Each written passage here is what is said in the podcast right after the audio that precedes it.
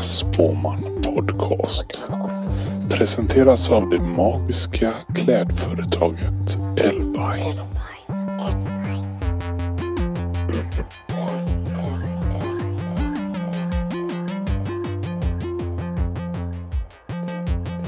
Då hälsar vi dig Helena von Zweigbergk välkommen till Äkta Spåman Podcast. Tack. Du är i Göteborg för att du var och höll ett föredrag igår som jag också var såg som jag tyckte spännande för du pratade om kvinnor och, och din bok också. Och eh, du är författare. Först höll du på med radio eller först var du med i- eller var det Spanarna som var ditt eh, första eller genombrott? Eller, Ja, i radio var det nog det. Ja. Eh, men, men liksom, och sen så var du filmrecensent. ja. Var det som en lång väg då? då tills, det känns som det var två liksom olika stationer som du passerade innan du blev... Alltså jag, jag, Författare? jag, ja. Och så gjorde du en barnbok först. Eller gjorde du Ja, nej men alltså min allra första bok var att då skrev jag tillsammans med Susanne Osten. Eh, jag var hennes hangaround verkligen när hon gjorde Bröderna Mozart och, och liksom pratade mycket med henne och hängde runt henne för jag tyckte att hon var spännande och så. Och sen skrev vi den här boken tillsammans. Det var ju mycket för att jag ville fortsätta vara med henne. Så att vi gjorde en bok som hette Osten och Mosse, Osten. Eh, barndom, feminism och galenskap. Och då kände jag att hon, jag tror att jag använde henne som någon sorts andlig, eh, andlig mentor eller någonting. Hon, hennes tankar, det liksom, hennes sätt att se flyttade in lite hos mig. Så. Eh. Sen hade jag eh, min bästa kompis eh, Nina Lekander och vi skrev, vi fick barn ungefär samtidigt, skrev några barnböcker. Och, eh, men sen så småningom, alltså skrev jag en reportagebok om prostitution tillsammans med en annan kompis som heter Cecilia Bodström.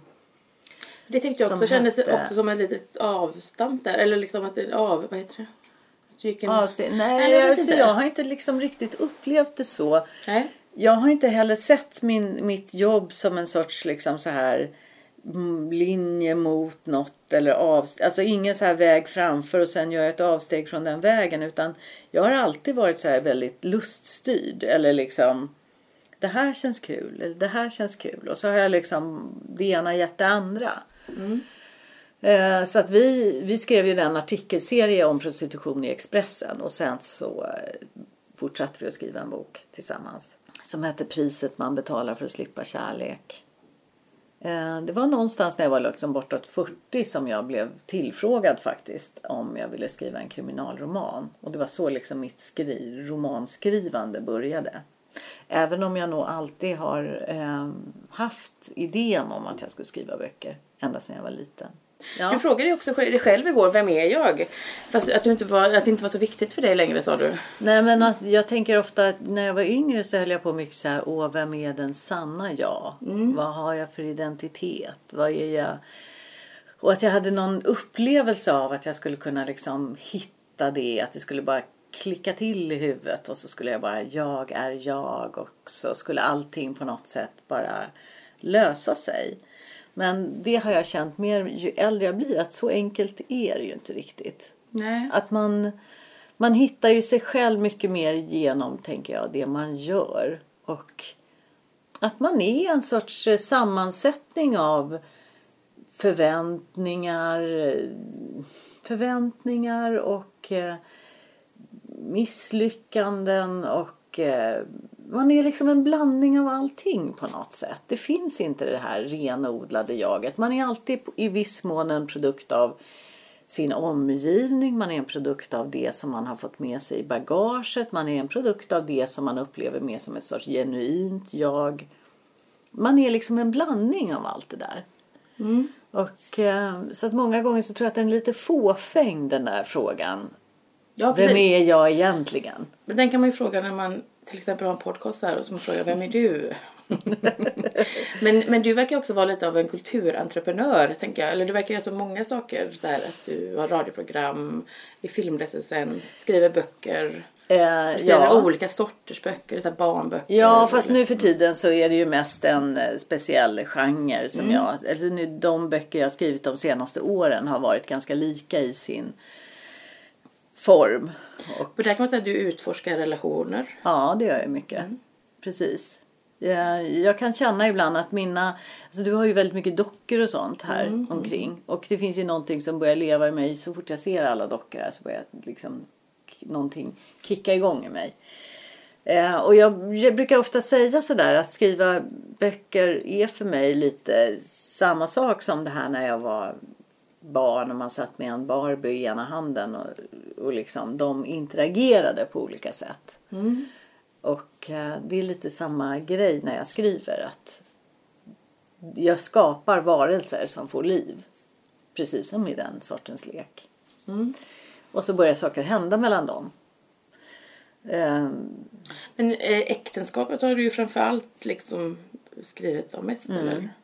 Varför tror du. Ja, att det är det intressant har för dig? ja, jag har skrivit en, en eh, speciellt av de här Ur vulkanens mun och Anna Mats bor Mm. inte här längre. Det har varit väldigt, eh, de har ju varit helt koncentrerade kring ett förhållande. Jag är ju väldigt intresserad av det man brukar kalla nära relationer. De här som är lite mer kaosartade. Att när du har lite distans till en annan människa då är det ju så väldigt mycket lättare att bete sig på ett liksom det sätt man vill bete sig på. För att man bryr sig helt enkelt. Om man ska liksom koka ner sig rätt. För att man helt enkelt inte riktigt bryr sig om den personen tillräckligt mycket. Men så fort man, någon, man blir beroende av en människa eller liksom man verkligen går in i en annan människa. Då kommer ju så mycket, växer ju så mycket annat. Då blir man ju liksom det är så väldigt mycket svårare att hantera. Jag brukar, bara för att förklara hur jag menar så brukar jag ta upp till exempel när jag intervjuade en sån kanadensisk, tror jag hon är, barnpsykolog, Tori Hayden som håller på med så här svårt traumatiserade barn och är väldigt duktig på det och skriver böcker om det. Och jag vet att när jag frågar henne så här, men du har ju en dotter själv, hur är det? Hur hon blev helt bara så här, axlarna bara sjönk och hon blev bara så här, äh, det är jättejobbigt.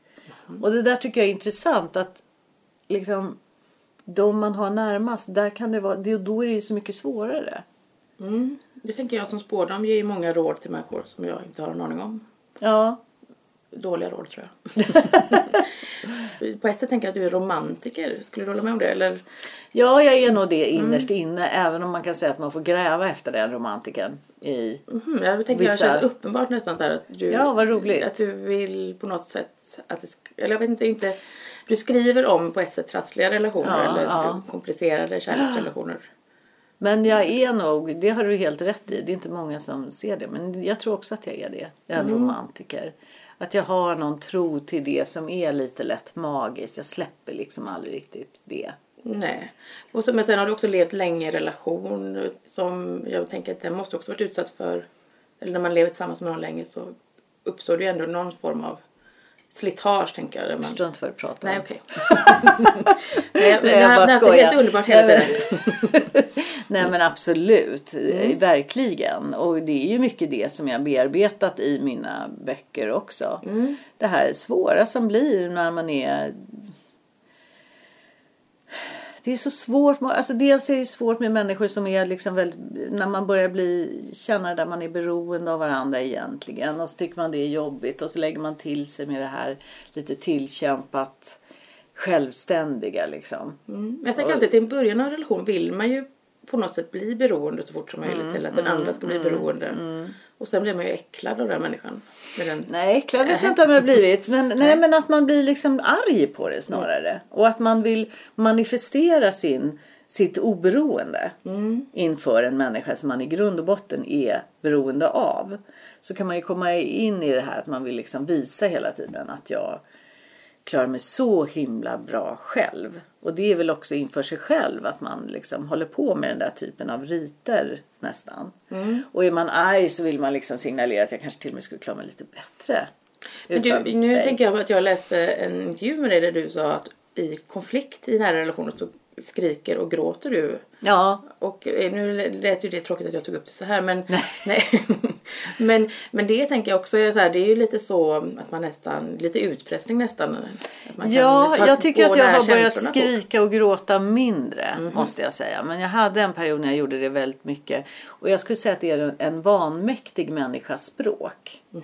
Och det kan jag tycka att både jag och många kvinnor har an, i, liksom som jag har sett, att man har, det ligger nära till hands att använda en vanmäktig människas språk. Och en vanmäktig människas språk det är ju mycket visa hur dåligt man mår och hoppas att någon ska liksom säga, se det och göra någonting åt det. Och man vill väcka skuld.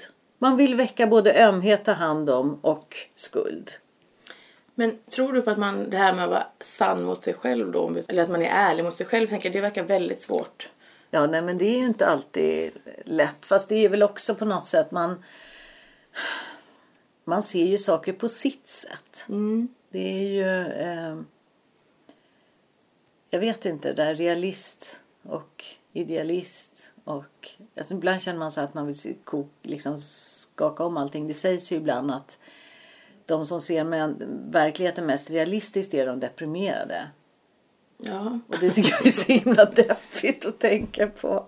Så jag tänker att nej, men jag tror att jag, jag väljer att inte vara men då kokar det ner på något sätt till att livet är meningslöst. Och att, eller det tänker jag det är den deprimerade tanken. Ja, ja det är det kanske. så men men det man- tycker jag ju verkligen inte att det är. Nej, det är absolut inte meningslöst. Men, Nej, men jag kan, ibland kan jag undra, har vi så, är, det liksom, är det så viktigt för oss att finnas till? Så här, är det viktigt för oss att vara... Liksom, jag, jag tänker att vi tar så mycket plats där som att min känsla är så viktig. Eller det är på något sätt den västerländska människans privilegium också. att jag tycker att man är så viktig. Ja, så här, mitt liv är så viktigt och det Ja. är så, så viktigt att ja, existera här. Och, Ja. Ja, nej, men jag håller med dig. Att egentligen borde man, alltså det, det där är också en svår grej. Att man tänker om sin egen existens. Att man ska ta den på fullaste, fullaste allvar. Och liksom att den är väldigt viktig. Å ena sidan. Å andra sidan betyder det inte ett skit. Om du förstår vad jag menar. Jag kan verkligen känna så här att en människa kan ju stå med en, ena foten i varje. Att ja, precis. på ett sätt är det viktigt. Det är viktigt för mig. Det är viktigt för mina närstående. Men i det stora hela så är det verkligen strunt samma. Det sägs ju att en människas liv, alltså 60 år efter man har dött så finns det ingen människa som har, om man då dör något sån här gammal, ingen människa som har någon typ av förhållande till en längre.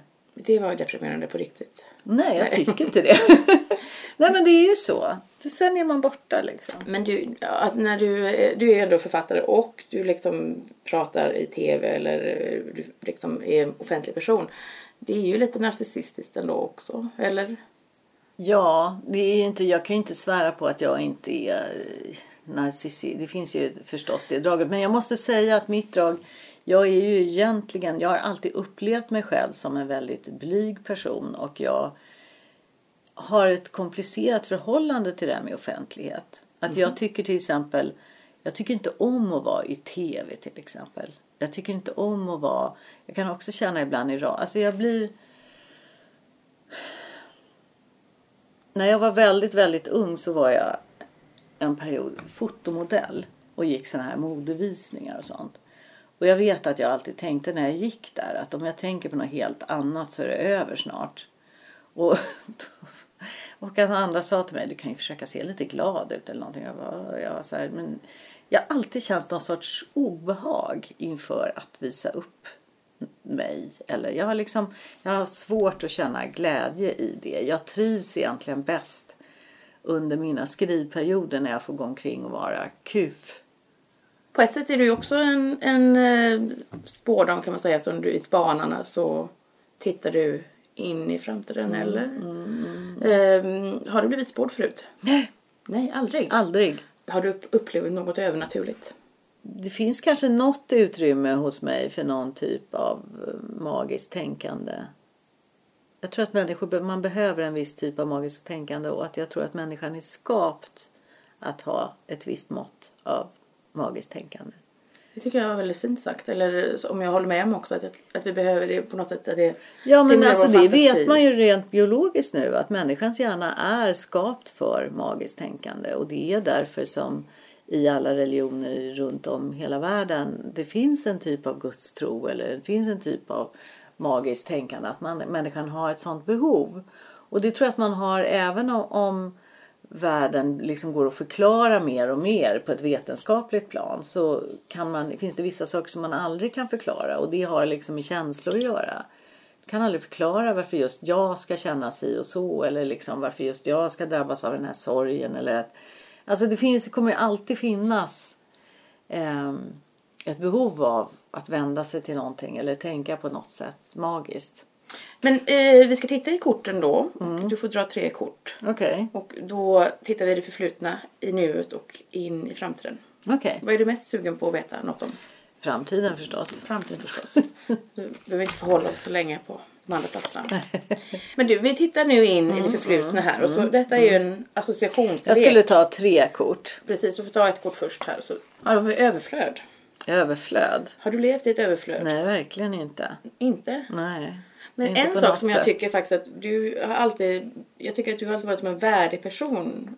Eller så länge du har funnits i mitt medvetande så tänker jag att du jag tror att du, att du talar väldigt fint till exempel. Men vad menar du med fint? Alltså så att det låter nej, överklassigt? nej, inte överklass alls tycker jag inte. Men det känns som du behärskar språket och eh, det ger dig, tänker jag, en, eller mig då en bild av dig som någon som har väldigt mycket kontroll.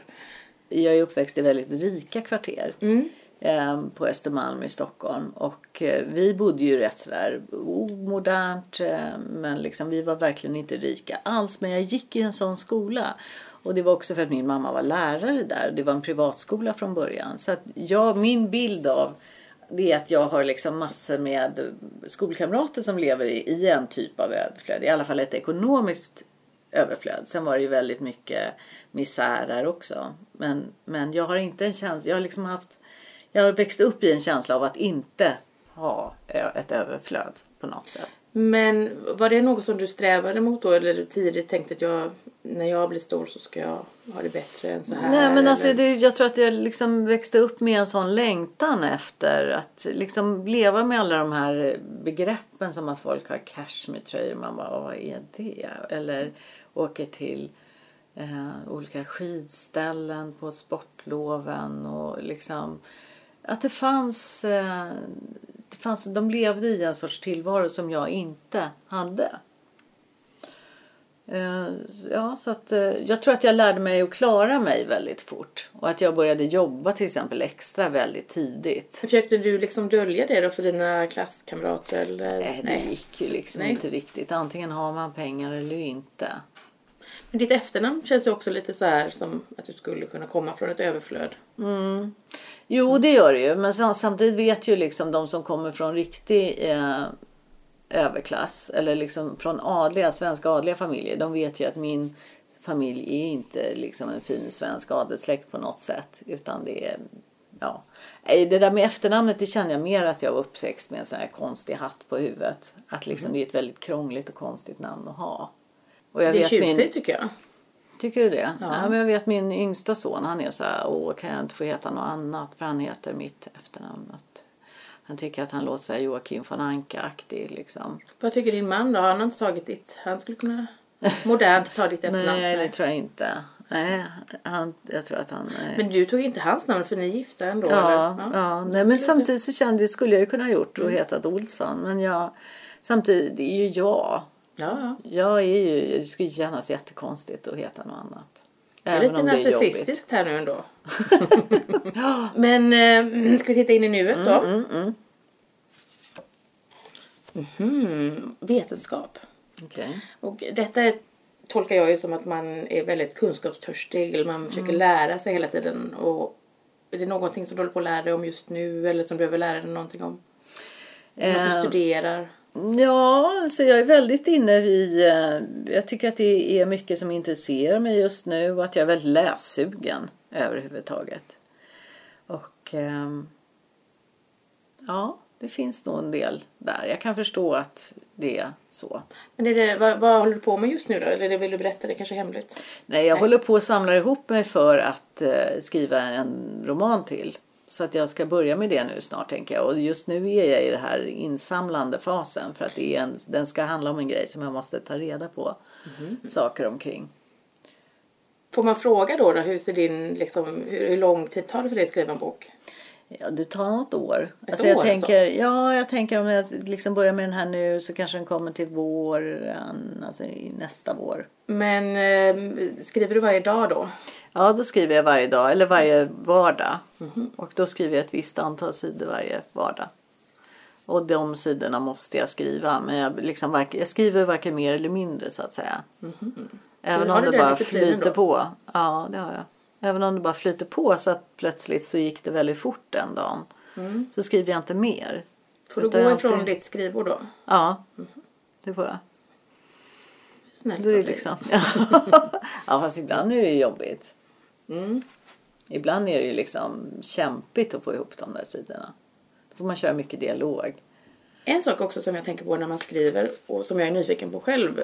För jag har ju serieböcker men det är inte sam- jag, jag har aldrig lyckats skriva en bok då som du men det kanske kommer sen tänker jag. Men eh, jag tänker bara när kan man skriva det man vill? För jag tänker att mina föräldrar måste dö innan jag kan börja skriva på riktigt eller? Inte jag- om du skriver fiktion. Det brukar jag ju säga att, att jag skriver fiktion för att kunna vara sann. Men jag tror även om jag skulle skriva det också. Eller, alltså, jag tänker så här att det, det känns så känsligt allting. Att man kan, jag skulle inte kunna vara i en relation med någon. Det är känsligt och det Mm. är inte lätt för ens omgivning alltid. Alltså Euroconens mun som jag skrev, den skämdes jag över precis hela tiden jag skrev. Vad är det mest pinsamma i den? Det är pinsamt det fjuttiga liksom. Mhm. Det där fjuttiga som liksom man inte riktigt vill höra talas om. Tänker du så här, åh, människor läser och tänker så här är det Helena. Ja, jag känner ju som att man liksom lägger ut sin smutstvätt liksom. Och så får alla gå och sniffa på den. Mm. Ja, men, men liksom- det tänker jag är ett bra exempel då. Och då och frågar du din man då så här, är det okej om jag... Nej, jag skulle inte fråga inte så. Men jag säger åt honom att han får läsa. Men inte om det är okej. Nej okej. Eller för jag läste också att ni läser varandras saker. Ja, det gör vi. Men först när det är färdigt. Mhm. Men det finns ju, det är ju känsligt. Jag kan ju bli skitsur på vissa grejer. Eller ledsen. Han skriver. Men du, han svarar ju också på relationsfrågor. Mm. Kan du lä- läser du dem då någon gång? Jag tänker så här, det här handlar ju om oss ju. Eller... Nej, det är inte att det handlar om oss. Men däremot så kan jag ju ibland känna så här att han är så väldigt så klok och liksom Mm. pratar med din kille om det här. Det här ska du verkligen inte acceptera. Och man bara, nej, jaha, Mm. okej. Kommer det upp sen då på i privata? Nej, Nej. jag pratar väldigt sällan om det faktiskt. Det är väl också på något sätt att om man lever så nära ihop och just sådana där grejer att man lämnar det lite luft liksom. Man kan inte hålla på och leva i varandras grejer så mycket på det Nej. sättet. Nej men jag bara tänkte där, ni läste varandra saker för det har jag ju, det gör jag aldrig om nu. Jag låter inte någon läsa när jag gör mina böcker. För det kommer så mycket tips och Ja. Man absolut, bara- Nej, men det är jätteviktigt. Och, och vi, eh, jag skulle inte vilja läsa någonting om honom innan det är färdigt. Och jag vill inte att han... För det är också det där att man måste ha ett slutet rum kring det man håller på med. Annars pyser energin ut. Mm. Och just som du säger, man får tips man inte vill ha eller man får Man folk tipsar om säger människor som saker. inte har skrivit en bok. Ja, ja. Nej, men verkligen att, att eh, jag tror inte att man ska. Jag tycker alltid att det är så här när man ser filmer om författare att de håller på och pratar om sina böcker så mycket in, medan de skriver dem. Jag tänker alltid hur, hur kan de göra det? Det skulle jag aldrig göra. Men nu om vi skulle dra det sista kortet som är framtiden. Ja. Vad är det du längtar mest efter i framtiden? Mm, då, efter, mest i framtiden då tänker jag faktiskt på liksom att det ska vara mindre aggressivt runt omkring oss. Att jag liksom kan tycka att det är obehagligt med de stämningar som finns runt om i världen. Och du tänker mer generellt i hela Ja, samhället? faktiskt, faktiskt. Det tänker jag mest på. Men Det är man kan ju säga att det är dålig stämning Mm. på jorden just nu. Eh, och jag tycker många människor uttrycker också, Mm. eller det märker jag när jag spår människor, att människor för jag spår andra privata människor Mm. också, men att alla verkar uttrycka någon sån oro och ångest och Mm. De skapar konflikter kanske mer än vad de behöver. Och jag tänker att allt hör ihop på något sätt. Mm. Att det är en obehaglig tid bara. Mm. Men om du fick önska något för dig själv då? Ja, nej men då skulle jag önska liksom...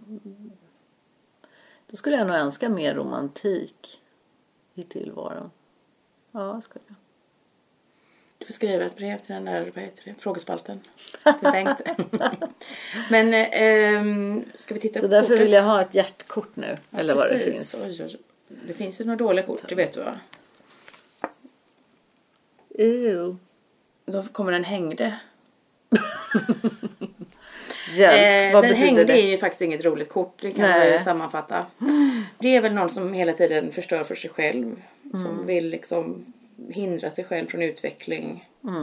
Men det, framförallt tror jag det handlar om att man vågar ta ett ganska stort obehagligt beslut för att släppa på det som är negativt då som man kanske det man är rädd för.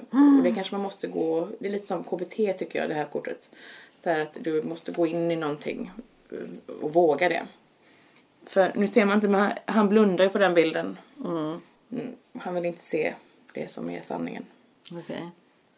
Men man kan bli fri. Det kortet, alla, såna här, alla tycker jag de negativa korten i kortleken handlar ju om att man bara möter det som man är jätterädd för och sen så kommer det hända något helt nytt efteråt Ja. som kommer vara väldigt härligt.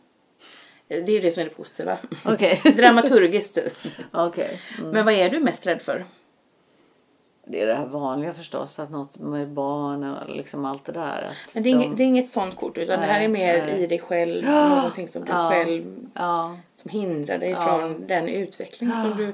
En sak som jag tänkte på det är att jag tänker att du har en bok inom dig som du inte har Mm. eh, skrivit ännu. Som handlar om dig själv, tänker jag. Kanske det har inte så mycket med kärlek och känslor att göra. Så Nej. romantik ser vi inte i det kortet. Men Nej. det betyder ju inte att det, ja, men det betyder ju inte att det inte kommer komma romantik. Det kan ju komma massa romantik. Det här rör ju mer, jag tror detta rör arbete mer. Mm, precis. Det är en blockering som du måste Ja. jobba med. Jag kan ju känna att jag är en väldigt konflikträdd människa och att jag framförallt har varit det. Och att det har ställt till det mycket för mig. Eh, nej, att jag har liksom haft svårt att vara så där gränssättande. Att sätta gränser tror jag är min sämsta gren. gren. I alla fall förut. Och det är ju lite konstigt för många upplever mig. Alltså det hör jag ju hela tiden att folk säger. Ja men lite som ni säger. åh jag är säker. Jag är liksom natur, alltså rak. Eller liksom. Och eh, nej, så känner jag inte inuti mig. Jag känner nog att jag är väldigt liksom ängslig av mig. Framförallt var jag det som barn. Ett väldigt ängsligt barn. Det är kanske är detta också det handlar om. Du kanske måste gå, vad heter det, göra upp med barnet. Ja, kanske Eller- det. Släppa taget om barndomens Mm. rädslor. Ja. Ja, det kanske det kan, ju vara, det kan ju bli också på ett sätt tänka jag att du, eller du spelar ju inte roll av dig själv men du är ju den här starka då personen som vi Mm. tror att du är här. Även om du säger annorlunda så tror inte jag på det helt och hållet. Men eh, ja, det kanske är ditt skydd bara också. Mm. Ja, just det. Ja. Jag, jag, jag tror det här som vi pratade om det här med att man är å ena sidan så kan man liksom längta efter det här starka och liksom säga vad jag vill. Och sen tror jag ibland att jag har nedvärderat mig själv när jag har sagt att jag är mesig, att jag inte vågar stå på mig. För att jag kan se att jag har haft en annan sida också som har varit väldigt inlyssnande och omhändertagande och allt det där. Och att jag kan känna att det kanske är dags för mig att lite uppvärdera Men du, vem, vem det säger också. du det till då egentligen? Säger du det till andra människor för att de ska tänka att du inte är så farlig eller? Ja, eller fa- eller så kanske. här jag har inte tänkt så avvä- långt. Jag Nej. har inte tänkt så långt. Men, Men så det- kan det nog vara lite. Ja. Att det finns ju också något sådär lite fjäskigt i att säga det. Eller Mm. liksom att göra sig själv ofarlig. Och det har jag nog liksom en sån eh, idé om. Att jag eh, ska vara, att jag gör mig själv ofarlig. Att jag inte riktigt vågar liksom visa. Du ber om ursäkt för dig själv. Ja, lite sätt. så. Mm. Men det ska du väl upphöra med nu? när du har fått den hängde. Ja, jag hoppas det. Det kanske är det som var meningen. Ja. Det kanske blir bra Men med du det kanske kortet i helt enkelt inte vågar ta din riktiga plats då på något Nej, sätt. Att så du, kan det nog vara. Ja, du har ju ändå en mission upplever jag det som. Att du Mm. vill förändra någonting och du vill förbättra någonting. Ja, för, absolut. för människor. Ja, Mm. jag vill att liksom, ja precis. Jag vill bidra till någon typ av utveckling. Som Men, på ett men, bra sätt. och, och, men liksom tar du den platsen då eller kan du med och ta den platsen? Ja, nej, vara det är väl det som jag, det. precis. Nej, men det är någonting i det jag kämpar för. Att jag, jag tror alltid att jag, det, det var faktiskt en kollega till mig, Åsa Larsson, som är så kriminalförfattare. Eller skriver jättebra kriminalromaner. Men vi var i Kiruna nu tillsammans och pratade. Och då sa hon någonting till mig liksom när, när hon hade lyssnat på när jag var på scen. Så sa hon ju sådär att men du måste liksom du, att hon tyckte att jag hade varit lite sådär eh, tog ner mig själv på något sätt. Att jag inte var, var sån här eh, ta plats-aktig liksom. Utan jag lätt skämtade bort saker eller liksom jag gav sken av att inte ta mig själv så mycket på allvar. Det håller jag med henne lite om då men samtidigt så ja, kan man sammanfatta att du har väldigt stora problem på väg. Som kommer komma. Vi gillar i och för sig dåliga kort. Jag får lite ångest för jag vill att alla ska gå härifrån. Men det här sig- är dåliga kort. Nej, nej, gud Nej. nej. nej. Jag tycker, det här var ganska tråkiga kort får jag säga. Ja, Man du hade håller kanske, med det det var inte så dramatiskt var det Nej. inte. Men jag tänker överflödet. Det tror jag handlar om din uppväxt och din barndom. Mm. Som du kanske skriver en bok om någon gång. Mm. Hur det var att leva i den miljön som ändå är ganska flådig. Och, ja, Mm. en, det är en, kla, en klassresa har du gjort det. Ja. Och sen kanske, för jag tänker också att människor som har gjort det vill ju på något sätt också ha, ett bättre liv och man är rädd för att få det sämre eller man håller fast vid saker. Den materiella lyckan och så vidare. Men, men sen vetenskap, egentligen är ju det, det är kärnan av det på något sätt som du studerar ju andra människor och ja, kan man väl säga. Att det, det är där du får din information. Ja, Men visst. njuter du i nuet är frågan kanske? ja, det kan jag absolut göra. Jaha. Ja. Ja. Jo, jag försöker att liksom verkligen göra det. Mm. Och skapa rum för det. För jag menar detta är ju bara detta kortet är grått också. Ja, det, ja. det är därför jag tänker att jag säger att det var tråkigt. Men det är inte ett tråkigt kort. Det ju Nej, men, ja, ja. Nej, men jag skulle vilja ha mer av någonting annat. det, det- tror jag kortet frågar dig. Och så Ja, du ta med okej. den Ja, frågan. Och sen har vi då den hängde som är svaret på frågan kanske. Nej men eh, det är någonting här som är skaver. Som du måste göra upp med. Som Och som kanske kan kom- vara till exempel... Ja, det, kan, ju- det kan ju vara vad som helst men förmodligen handlar det ju om dig själv. Mm. Någonting som du inte vill se eller något som du är rädd för att Mm. verkställa. En känsla. Det du längtar efter kanske. Mm. Kanske kommer helt enkelt skada dig för att, om du vill ha det jättemycket. Okej. Ja. Men man får, man får lite hjälp också. Precis, man får ett kraftkort på vägen. Okej. Så, man inte, så det inte blir för mörkt. Ja. Tror du på ma- magi mer nu när du har gjort det här eller? Ja. Ja. Jo. Ja, nej men alltså det är ju bra om man ska säga. Det är ju bra. Jag tror ju på berättelser. Mm. Och det är ju en bra grund för berättelser. Ja, precis. Jag tänker att det är ett- verktyg för Ja. ett, ett, en berättelse eller samtal. Men här får du dra ett kort i en, en annan kortlek som du kan bära med dig i fickan. Tog du ytterst då? Undergång. Gud vad hemskt. Nej. Nu mådde jag jättedåligt. Ja. Men det, det kommer inte bli undergång för dig. Men det är kanske är det som du är mest rädd för. Ja. Jag, jag gillar i och för sig detta kortet jättemycket. För att. Jag har ritat det själv och det är väldigt roligt. Jag skrattar alltid när jag ser det. För det är en människa som är delad i två med massa knivar. Men den undergången är ju en känslomässig undergång. Som att man skadar sig själv kanske. Lite så självskade. Nej men jag tänker bara för mycket av det som jag kan vara rädd för. Men det handlar ju om liksom hela världen. Att jag tycker allting är så liksom. På någon sorts undergångs. Mm. Det är ju min skräck det här. Ja, Och då är det ju extra bra att Lars von Trier säger väl att man måste, i filmen Antikrist att du måste gå in i din värsta skräck för att bli fri. Det gör du nu när du har det här kortet i väskan. Okej. Okej. Och det här ska jag ha med mig. Ja, undergången är din kraft kanske. Din drivkraft kanske. Ja. Ja. Okej. Hjälp. Eh, eh, Tror du på lyckliga slut då? Är det i dina böcker? Det är Ja. inte alltid lyckliga slut eller? Jo, det är det. Alltså, det det är ofta. Ja, det är det. Eller ja, det är i alla fall någon typ av förlösande slut. Mm. Ja, nej, ofta är det nog ändå lyckliga slut. Vi kan säga att i Äkta Spåman podcast idag blev det ett olyckligt slut. Men en sak som är bra med tarotkorten och jag ska Ja. Ge dig min tarotkortlek så du kan ta med den hem. eh, Det är ju att du kan ju dra nya kort varje dag. Och då är det ju Okej. det nya kortet som gäller Okej. för nästa dag. Så idag kanske det är lite... Idag var det ju undergång för du fick träffa oss. Och det blev så här tråkigt. Och, tack så mycket för att du kom hit. Tack själv, tack själv.